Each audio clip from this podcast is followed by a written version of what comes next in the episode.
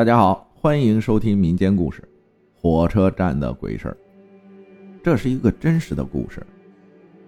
零二年五月份，火车站爆破。我们租住在火车站附近的一个大杂院里，住户很多。一天晚上，邻居办事回来，大概是凌晨两点多，走在路上老是觉得身后有人，当时不敢回头。快快进到大杂院里，走到门口要进房子时，吐了口唾沫，这股子邪性劲儿才压下去了。他家隔壁住着一对夫妇，三十多岁，丈夫出远门了，只有妻子在家留守。到了凌晨四点多钟，女的隐隐约约感觉床边站着一个人影，恍惚间看到一个个子高高的。大概有一米八左右，极有压迫感。抬头看了一眼，吓坏了。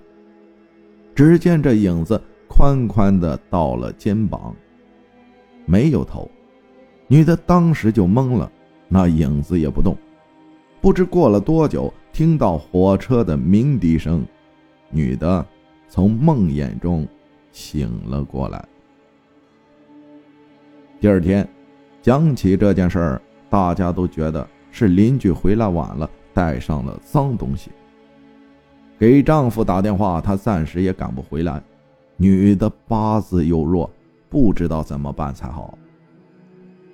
院里的人左一句右一句出主意，让她晚上睡觉时枕头底下放把开刃见过血的刀。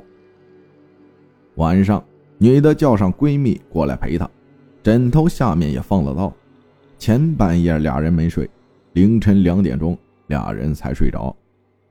又到了凌晨四点多钟，女的身子一沉醒了过来，跟头一晚一样，那影子又来了，还是在原来的位置。虽然没有头的身躯，也让人感觉到有一个眼神死死地盯着你。闺蜜睡得一点反应没有，想要叫，却叫不出声，动也动不了。过了好大一阵儿，闺蜜翻身时把手搭在了女的脖子上，她猛的一下回过神来。外面的灯光映照在地板上，房间一片清冷，心里是说不出的害怕。叫醒闺蜜，她却是一脸的懵。根本不知道发生过什么事儿。第三天，女的撑不住了，去找神婆子看看到底怎么回事神婆子点香看人，香点完，念叨了几句听不懂的话，起身后说：“这东西，他认识。他家离这院子不到一百米，爸妈是铁路工人，退休后开的小商店。”九六年，这男孩退伍后，他爸爸找关系把他安排到了火车站。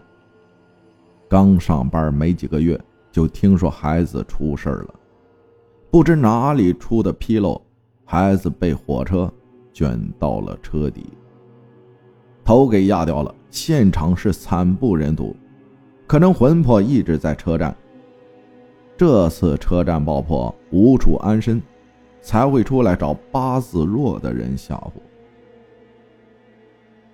经过神婆子看后，晚上是真的没有鬼魂缠身了，也能睡个囫囵觉了。作为分享故事的我，知道那个男孩是独生子，母亲受不了打击，一夜白头。过了一年，他抱养了一个女孩，是别人遗弃的兔唇女婴。后来做了手术，不说话，不太看得出是个先天畸形，也算是对自己晚年的一丝安慰吧。地点我就不说了，因为有些事儿还是要注意点的。住在大杂院的邻居们，你们还好吗？